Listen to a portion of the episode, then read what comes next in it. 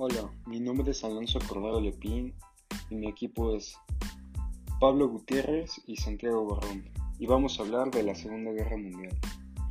Como ya sabemos, acabando la Primera Guerra Mundial, se hizo el Tratado de Versalles en Francia en 1919, pero al igual en Alemania se formó el Partido Obrero Alemán, donde Adolf Hitler asume el rol de jefe de propaganda.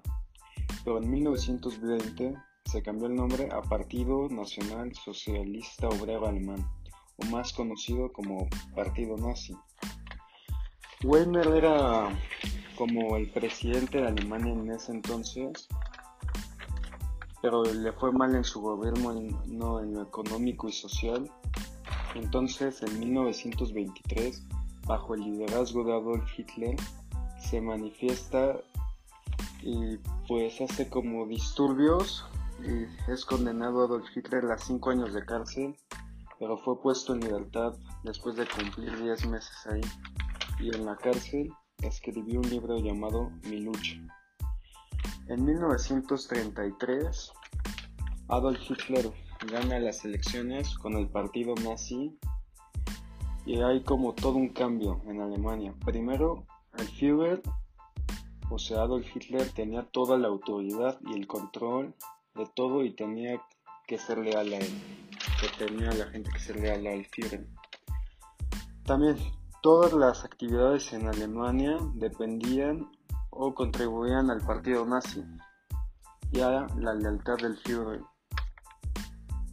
Otra norma que puso en su gobierno es que solo a los que consideraban ciudadanos los tomaban en cuenta y rechazó toda participación del que no se consideraba ciudadano como tipo los judíos se consideraban, pero ya después no.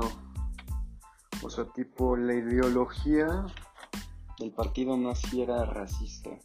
Decían que lo mejor era su raza, la raza aria, y no se consideraban a las demás. En ese entonces, tipo en las escuelas en Alemania, educaban a los niños a que la área que la raza aria era la mejor y así. Y pues se volvían racistas y creían que era lo mejor porque así los educaban. También les voy a contar algo interesante de los Juegos Olímpicos de Berlín de 1933, pues hay Jesse Owens, un atleta afroamericano de los Estados Unidos, demostró que pues la raza aria no era la mejor ganando tres medallas creo en los Juegos Olímpicos de Berlín de 1936, lo cual a Adolf Hitler no le gustó. Entonces, así empezó la Segunda Guerra Mundial. Alemania ataca Polonia el 1 de septiembre de 1939, que es la batalla de Westerplatte. Y pues continuamos con mi compañero que les va a hablar del armamento de los soldados.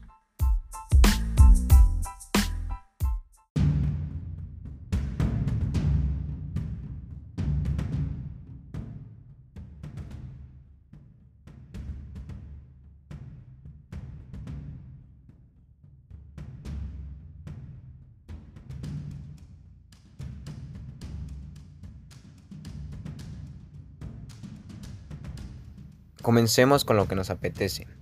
Durante la Segunda Guerra Mundial, las fuerzas aéreas estadounidenses buscaban formas de reducir los derribos de sus aviones militares y con ello las bajas de sus pilotos. Blindar un avión para aumentar su resistencia al fuego de los cañones antiaéreos y aviones de caza enemigos tiene como contrapartida un incremento de su peso, lo que incide negativamente en sus prestaciones. Por ello el blindaje íntegro no era una solución viable pero la cuestión es si un considerable efecto protector ya podría obtenerse solo brindando determinadas zonas de los aviones, porque a lo mejor gran parte de los derribos se debía impactar de proyectiles en las zonas muy, muy concretas.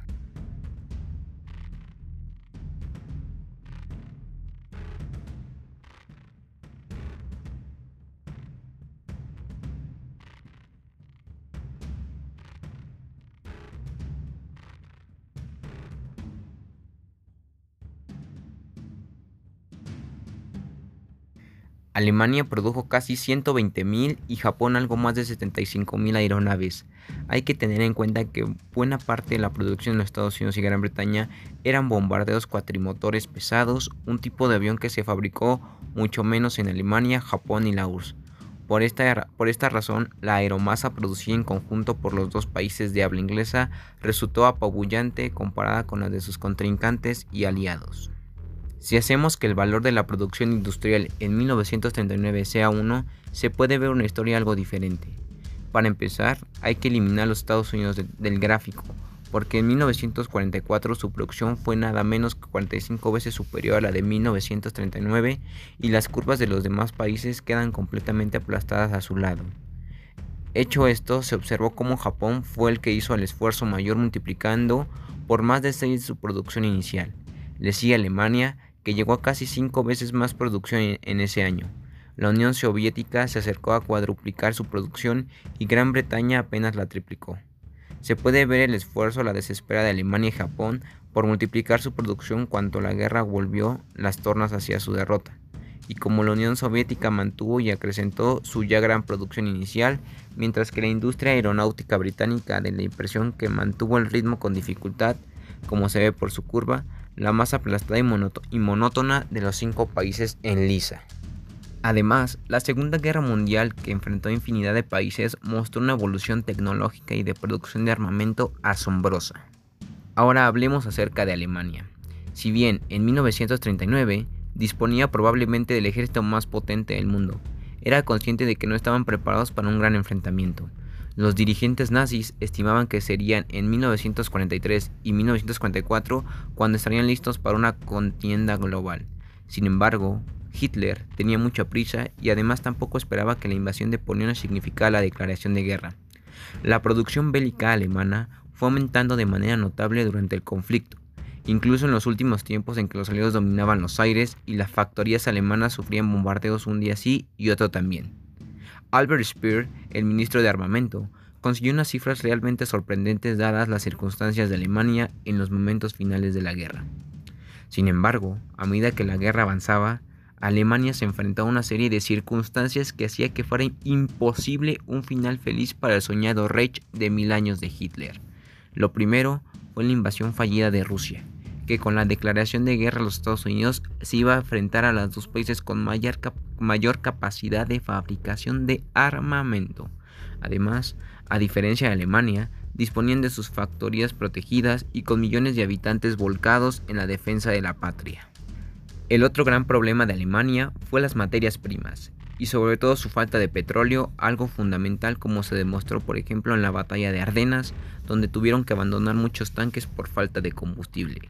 Mientras duró el acuerdo con Stanley, Rusia cumplió con los acuerdos y le suministraba el petróleo necesario, pero tras la invasión de 1940 dejó de recibir algo que le era fundamental.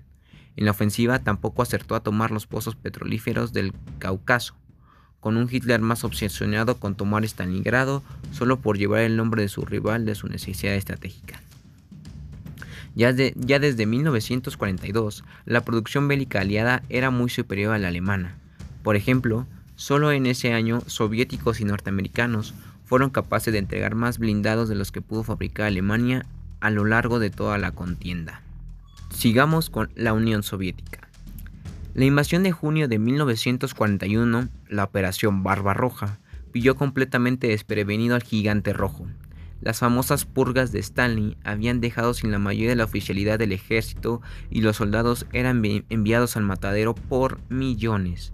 Sin embargo, fue capaz de sobreponerse y contraatacar hasta poner contra las cuerdas las invencibles divisiones de Hitler.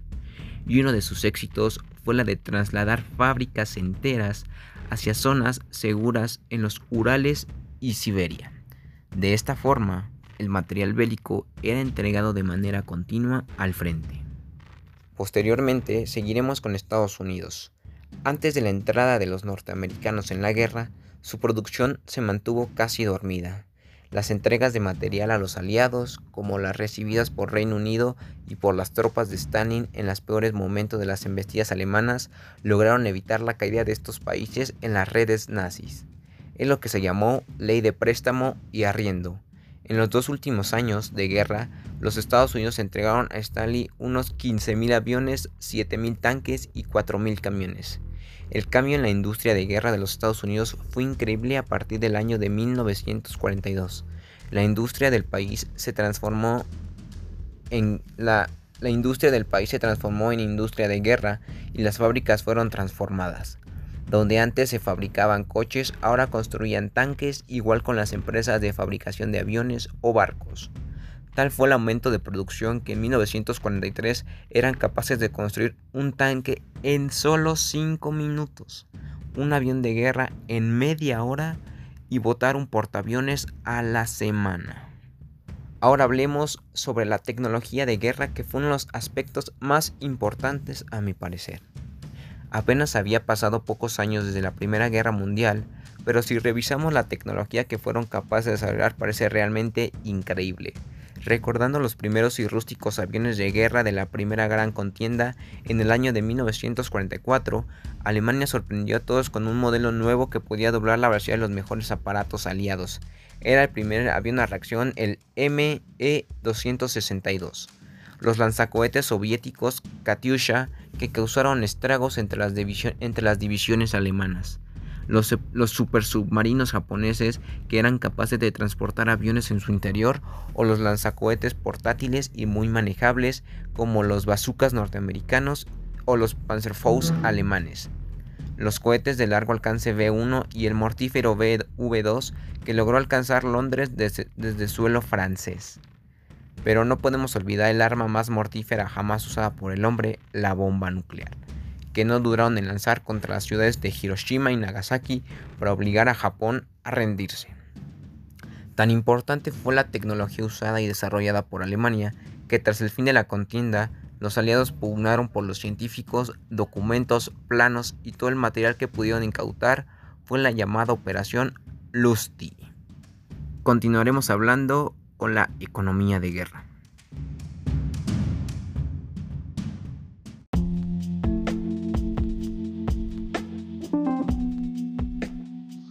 Yo hablaré sobre la economía en la Segunda Guerra Mundial y más que nada me voy a centrar un poco en cómo se alimentaban.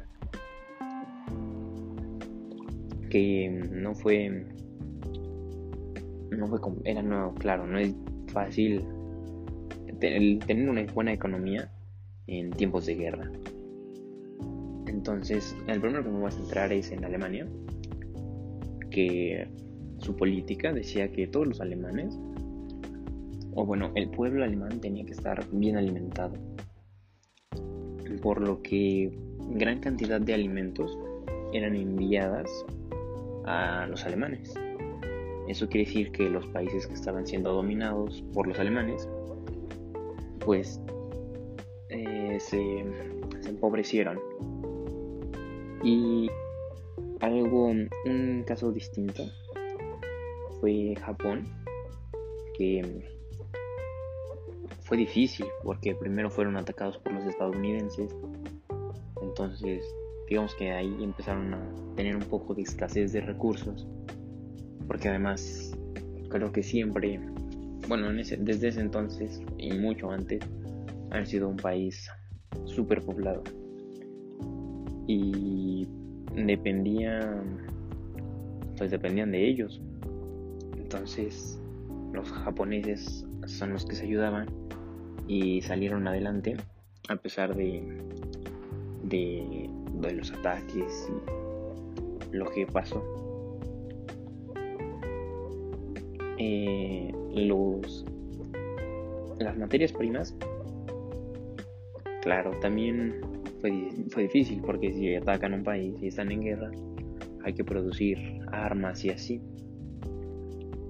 Entonces, pues el petróleo mm, fue es indispensable, fue indispensable y hasta eso no de eso no sufrieron tanto bueno, los que eran de, del eje sí sufrieron un poco porque dependían del petróleo extranjero.